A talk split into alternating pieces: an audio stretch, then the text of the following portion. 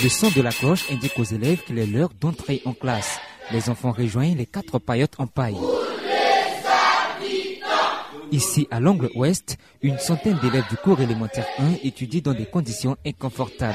À tour de rôle, ils passent devant leurs camarades avec un bâton en main pour lire sous les yeux attentifs de l'instituteur.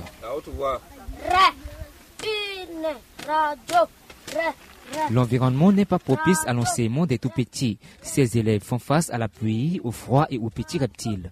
À chaque fois qu'un serpent se promène par ici, c'est la débandade. Sosten Benham est enseignant. Vous voyez ici, il n'y a pas de table et banc. Vous voyez aussi même les, hangars qu'on est en train de travailler. Qu'allons nous dit Nous sommes là, pour nous, avons l'intention d'initier les enfants.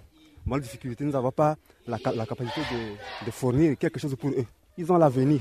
Parce qu'il y, y, a certaines qui sont parmi eux, ils le connaissent. Quand on leur enseigne, ils répondent bien.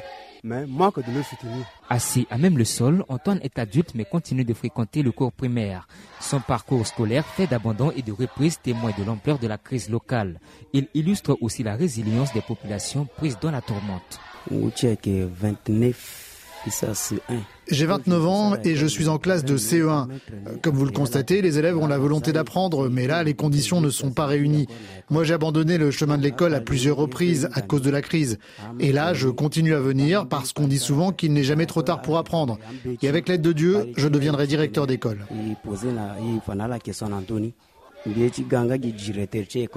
Du C1 au CM2, cette école ne dispose pas par ailleurs de matériel didactique nécessaire pour son fonctionnement. Emmanuel Bobalé est le directeur de cette école.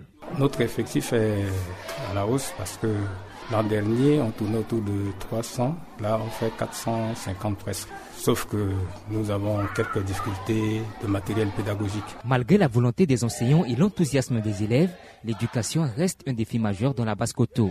Plusieurs milliers d'élèves ont abandonné les études pour accompagner leurs parents au champ et quelques dizaines sont enrôlés dans des groupes armés. Rolf Esteve Domialeux, de retour d'Alindao, RFI.